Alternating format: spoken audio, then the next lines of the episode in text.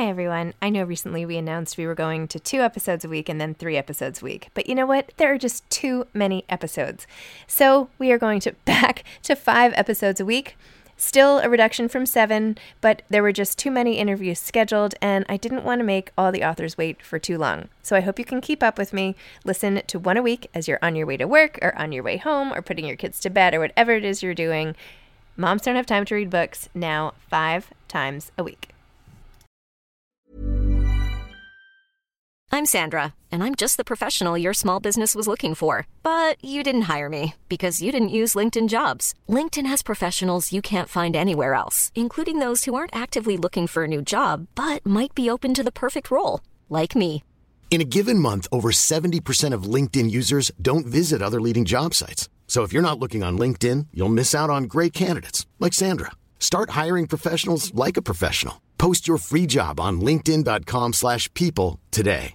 Ready to pop the question? The jewelers at BlueNile.com have got sparkle down to a science with beautiful lab grown diamonds worthy of your most brilliant moments. Their lab grown diamonds are independently graded and guaranteed identical to natural diamonds, and they're ready to ship to your door. Go to BlueNile.com and use promo code LISTEN to get $50 off your purchase of $500 or more. That's code LISTEN at BlueNile.com for $50 off. BlueNile.com code LISTEN. Hey, it's Ryan Reynolds, and I'm here with Keith, co star of my upcoming film, If, only in theaters, May 17th. Do you want to tell people the big news?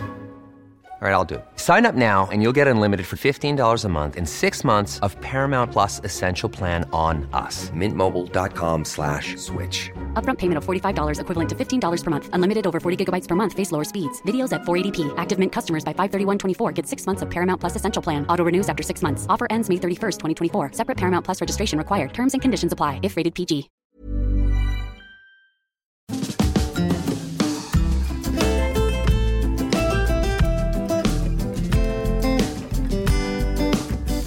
Hi, I'm Zibby Owens, and you're listening to the award winning podcast, Moms Don't Have Time to Read Books. Please sign up for my newsletter at zibbyowens.com for updates on podcast guests and lots of live events. I am thrilled to announce that Audible is the sponsor for this podcast. Thank you so much to Audible.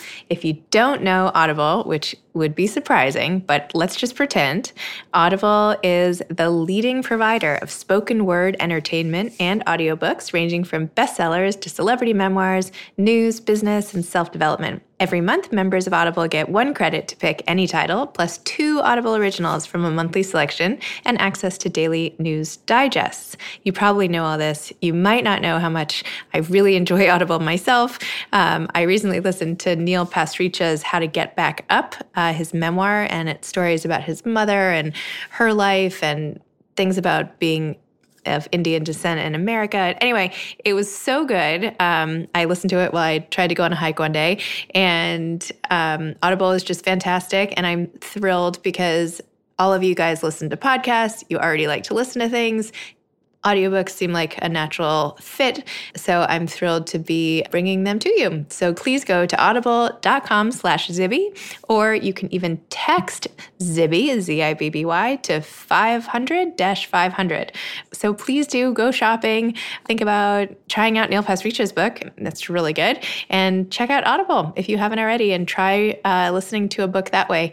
It's a unique experience and it definitely adds something, especially for moms who don't have time to read. Sophie Mackintosh is the author of The Water Cure, which was longlisted for the 2018 Man Booker Prize and won the 2019 Betty Trask Award. In 2016, she won the White Review Short Story Prize and the Virago Stylist Short Story Competition. She has been published in the New York Times, Elle, and Granta magazine, among others. We're going to be talking today about her most recent novel called The Blue Ticket. Welcome, Sophie. Thanks so much for coming on Moms Don't Have Time to Read Books. Thank you for having me.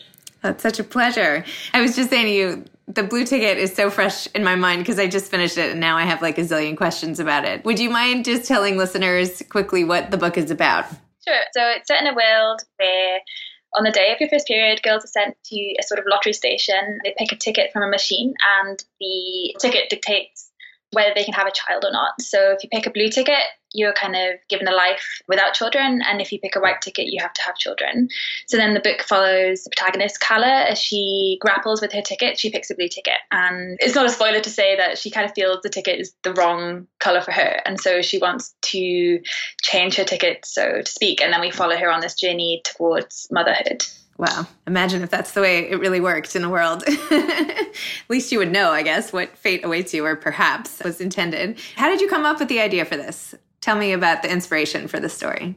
I think, well, I'd spent my whole life just being really sure that I didn't want to have children. And then something sort of happened when I got to my late 20s. I'm still kind of not sure whether it was, you know, social stuff, seeing everyone around me having babies, or whether it was just, you know, the time was right. But suddenly I just got really broody, like so broody.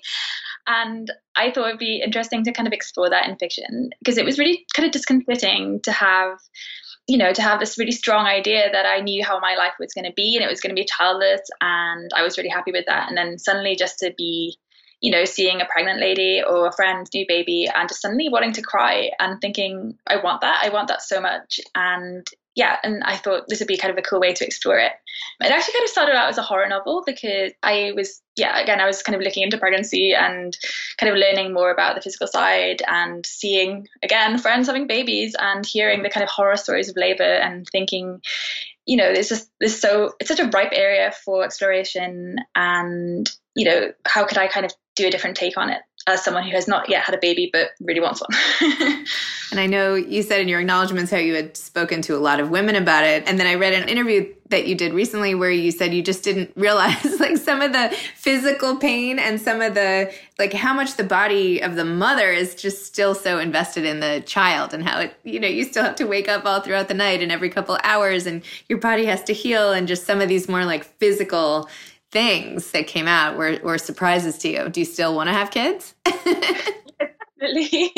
It's funny. I just remember, I always think about seeing my sister in law um, just after she had her first baby, and she'd been through like a 48 hour labor, and, you know, it was just, she was in so much pain, and she wasn't really prepared for it. And then I saw her like a week after um, this had happened, and you know, met my lovely new nephew, and she was just exhausted. I think I think I've never seen anyone that tired before. It was like she was on another planet, and it was really, it was really an eye opener because she just seemed totally different to the woman I knew, and I was like, wow, this is you know in my in my brain I'm like you you have the baby you carry the baby around and it's lovely and it's sweet and you're just like hanging out and it's like no you there's a whole level of like physicality that I actually can't comprehend and it's also one that mothers forget sort of right away and enables them to do it all over again. right? It's like you forget the intensity of, of all the bad stuff and you're just like, look at my cute little thing, you know, let's do it again. Every time I asked my mom, I was like, it's like, is labor painful? Is having a baby painful? My mom was always like, oh, I mean, you hold your baby and you get it all instantly. And it wasn't until recently she was like, yeah, it really, really hurts. so funny. I was actually wondering about your views on having kids and all the rest after reading your book, because I felt like throughout the book you had all these different quotes about, well, you had all these different things that you wrote about childbirth and having kids. And I just wanted to read a few of them as quotes. You wrote, As I got older, and this is Calla speaking, as I got older, babies seemed to become malevolent with their power. You also said childbirth is a kind of death and that your body is hijacked by the baby. you said later, you'll watch the baby every second of the day. You'll be convinced they're dying. You'll hold them to your body and weep. Sometimes you'll think of killing them yourself. So I just wanted to raise these as kind of a big question mark onto the mixed feelings that come with motherhood. What do you think about that? I think it's just that kind of viciousness of the love of it. Like from what I've kind of what I've learned from people, but also what I've imagined myself and like what friends have told me and my mom and stuff. I think that kind of that sense of fear, but also kind of you'll do anything for your baby. That was something. It kind of they sound so negative, but at the same time, yeah, I guess the thing about having your body hijacked that was me grappling with the kind of physical realities and like you know reading science behind it and looking into watching labor videos on YouTube, which I like don't recommend necessarily. yeah, I think I just I was really interested in as someone who has not had a baby, so I'm always kind of aware that my perspective is obviously as an outsider, but I'm kind of looking at it in a different way, I guess, as someone who has had a baby. It's kind of this fascination and it's kind of like an almost like enviousness, I guess, because yeah, wanting to have a baby and looking at people having babies and wondering what it would be like and kind of grappling with those feelings. Interesting. So, what made you do this book after The Water Cure, which was nominated for the Man Booker Prize and came to so much like literary acclaim and all the rest. And I've heard that your sort of sophomore novel can be a stress inducing one because of all the pressure of the success of the first novel. Tell me about like starting this versus your last book. Did it feel different? Were you nervous about it? Did it just come naturally? Like, what was your process like both times? I had the idea for a while and I think I w- I wasn't really I think there was a part of me that was just a bit afraid that I wouldn't be able to do it again. Like I thought I'd written one book and I was just afraid that maybe I only had one book in me, even though I had these ideas, things that I definitely wanted to write about. I was kind of motivated a little bit by that kind of fear, and I wasn't at all under any pressure from my publishers and stuff. They've always been amazing. I'm I'm like the person who puts the most pressure on myself all the time in kind of everything, and I gave myself a deadline basically to kind of try and spur myself on, which is I wanted to have a first draft of Blue Ticket ready uh, before the water cure was published because I thought it would kind of, you know, I had no idea what publication was going to be like. I had no idea that things would kind of kick off as they did. and so having something in reserve that I could focus on and something I could work on, I thought would be really helpful for me. So I did. I gave the first draft of Blue Ticket to my agent the week before the water cure came out. And then even though it wasn't, we didn't have a big deal for it, I just kind of knowing that I had done it. I'd done something, even if it was, you know, a terrible first draft. It was something to kind of work towards. And how long did it take to write both of these books? Like, did you write, when, where did you like to write them? Like, to give me a little visual into your process of writing, please. Ooh, yeah. So I think each of them took about two years. And when I wrote The Water Cure, I was working full time. I used to be a content manager for a big brand in the UK. So I used to work in the morning before I went to work, um, or I would work after work and like on the weekends. And I had little station set up in my old in my old flat, a little desk in my living room. It was a tiny flat, but you know, it was cozy and that's kind of where that happened. And I used to go to a lot of cafes. It seems funny thinking about cafes now because you know I've actually written my like third. I'm writing my third book like sans cafe. It's like no cafe at all because of the lockdown.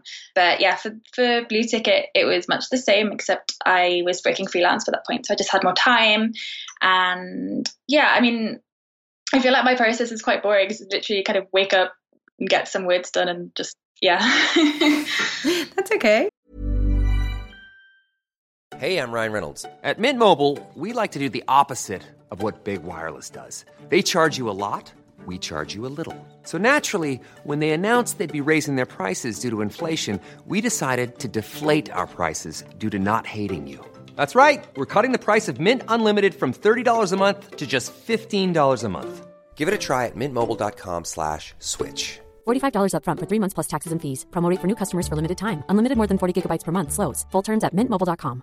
I'm Sandra, and I'm just the professional your small business was looking for. But you didn't hire me because you didn't use LinkedIn jobs. LinkedIn has professionals you can't find anywhere else, including those who aren't actively looking for a new job but might be open to the perfect role, like me.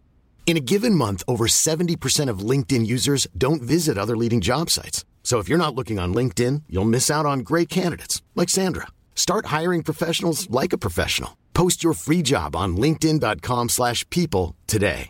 Many of us have those stubborn pounds that seem impossible to lose, no matter how good we eat or how hard we work out. My solution is PlushCare. PlushCare is a leading telehealth provider with doctors who are there for you day and night to partner with you in your weight loss journey. They can prescribe FDA-approved weight loss medications like Wegovy and Zepbound for those who qualify. Plus, they accept most insurance plans. To get started, visit plushcare.com slash weight loss. That's plushcare.com slash weight loss. I read your modern love essay about your partner, Christopher, and going through bowel cancer and your obsession with watching Love Island, the reality show, as you grappled with your own emotions. Tell me a little more about that experience and sort of what has happened since. Like, is everything okay? Or what's the, I don't know, this is like such an insensitive question. What was the aftermath of the of that essay? That was a that was a really strange year. I think probably that experience was something that also now looking back on it because I was kind of that was just before I started writing. Well, it was it was while I was writing Blue Ticket. I'm trying to think. Yeah, I think it was one of the things that kind of really influenced my feelings on children because you know suddenly we were having to make or think about these things and having to think about the future and you know think about the the, uh, the the potential if he was going to get chemo and things. So since then, things have been really good. He's doing really well. He's currently in remission, which is amazing. It has been strange to think about because with the lockdown, obviously, it was a strange experience having the book out while also kind of grappling with the cancer and now kind of having a book out and there's like a, a massive actually kind of global disaster happening i've never really had like a normal book publication experience but yeah i think in some ways, at least everyone's kind of involved this time because it was quite lonely to be having such an amazing thing happening at the same time as having such a you know a really heartbreaking scary thing happening. But yeah things are kind of weirdly weirdly more stable now. And how open were you at the time about what you were going through with christopher?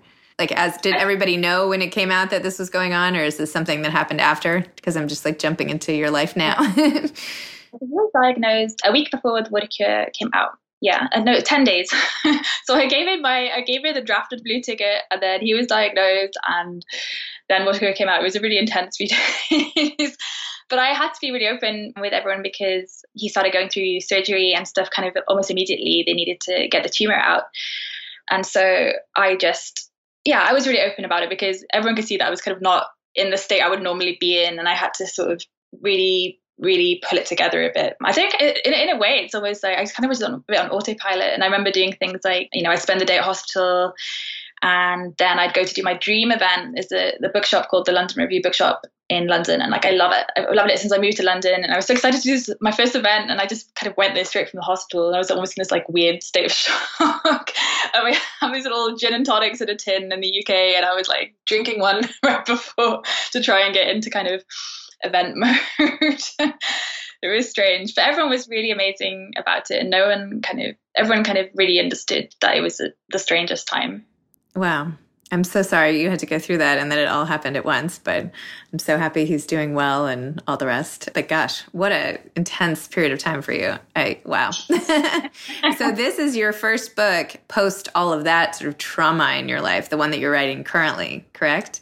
Yeah. So do you feel like everything that's happened to you has affected your writing in a in a noticeable way for you as you're as you're going through the draft? One of the things I noticed that I was surprised by is that I assumed it would take me um, a shorter amount of time, I guess, to write this book because I was like, finally, I kind of have less going on.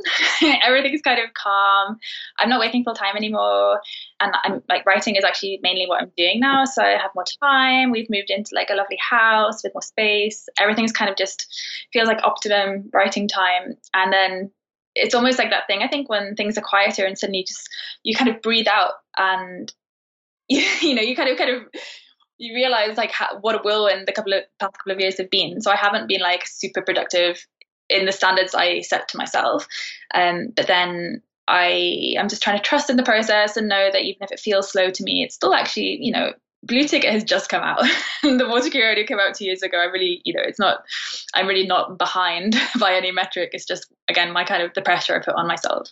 But writing is like my favorite thing in the world. I, I love to do it so much. It, it never kind of feels like something I'm making myself do. And to be writing these books, you know, it's, it's, it's kind of an, it's, I, there's no there's no other way I'd rather spend my time, basically. so nice. How great to like be good at the thing that you like the most. it works out very well, right?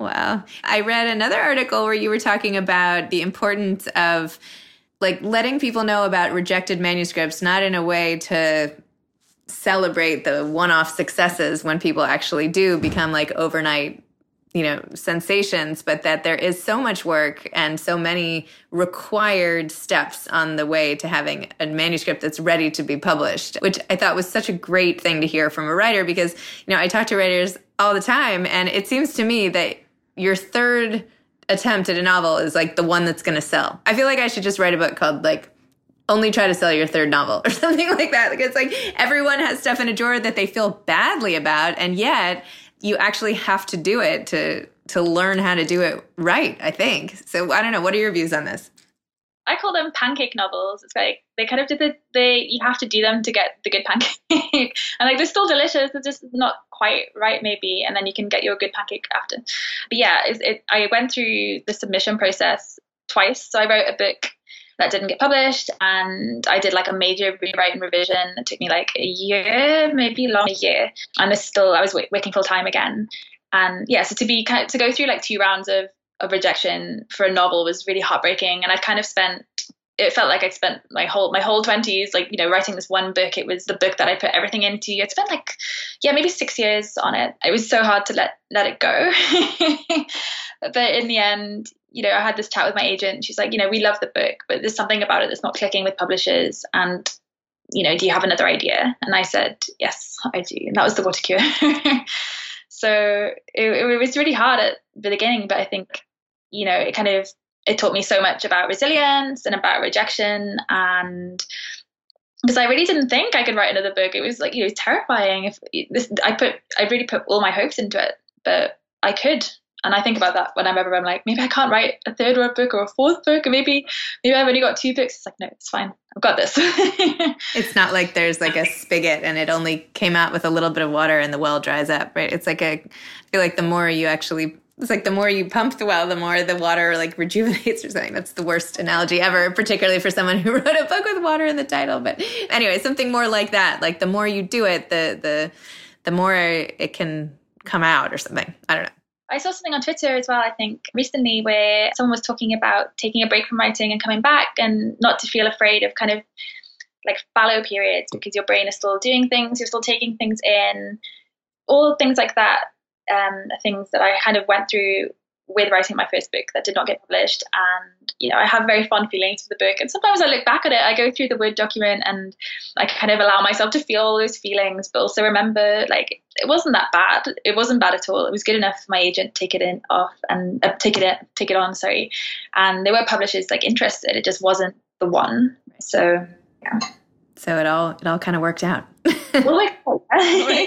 what types of books do you like to read? Like what's your what's your taste in books? I think largely like literary fiction. I know it's such a nebulous um, genre, but I kind of I grew up like reading everything. I would genuinely read everything. I was thinking yesterday about how I would read. There was a first aid book in my house, and I think I think I must have like subconsciously tapped into that for a blue ticket because there's a part in it that was like how to give birth in your house. and in reading this and like seeing the little diagrams and uh, just a lot about towels and hot water and stuff. And so I would really read everything, and I still kind of try and read everything. But yeah, at the moment, I kind of have been going back to like comfort books, I guess, which for me is things like Jean Rhys and like Ma- Maggie Nelson, things that are quite easy and short to get through and that give me a lot of kind of emotional clarity and beauty, I guess. But yeah. Do you have any advice to aspiring authors? I would say yes. I have lots. I'm trying to think of like what is the most useful thing in this time of kind of unprecedented global change. I think, yeah, be, I always say be kind to yourself and to just like kind of do what you can because I think one of the mistakes I made that really stressed me out was expecting so much of myself and, you know, getting really down on myself for every rejection and taking things really hard and forcing myself and forcing myself. You have to kind of like you said with filling the well earlier you have to put things into yourself to get things out i think like it's really important to take time to take things slowly and to you know give yourself things that you enjoy. Basically yeah just be be good to yourself and just trust that the, the work will you know come from that. That works. That's good advice. I like it well, thank you. Thanks so much for coming on Moms Don't Have Time to Read Books. Congratulations. Now I'm hoping that when your third book comes out, it's not paired with some sort of horrendous event. So maybe like give me a heads up of when your third book is being published and I'm going to like gird myself and go buy some, you know, paper towels and get ready for whatever disaster the earth might. To get some like nuclear fallout suits or something. exactly. I'm getting my hazmat suits for your next book, but no, I'm kidding. Anyway, best of luck with the, I know it just came out. So congratulations. And I look forward to just sort of watching your your success as it unfolds. So it's really exciting. Thank you so much for having me. It's lovely to chat. Okay, you too. Bye bye.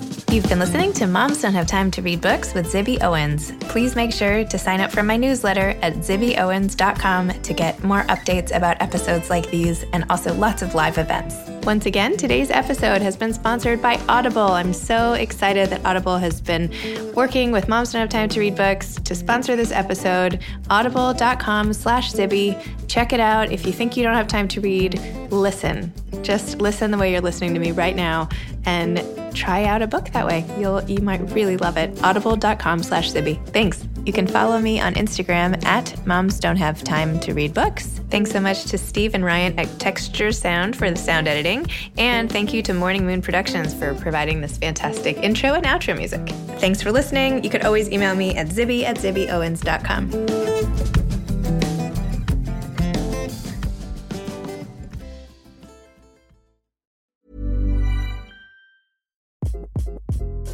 Hi, this is Craig Robinson from Ways to Win, and support for this podcast comes from Invesco QQQ, the official ETF of the NCAA. The future isn't scary. Not realizing its potential, however, could be.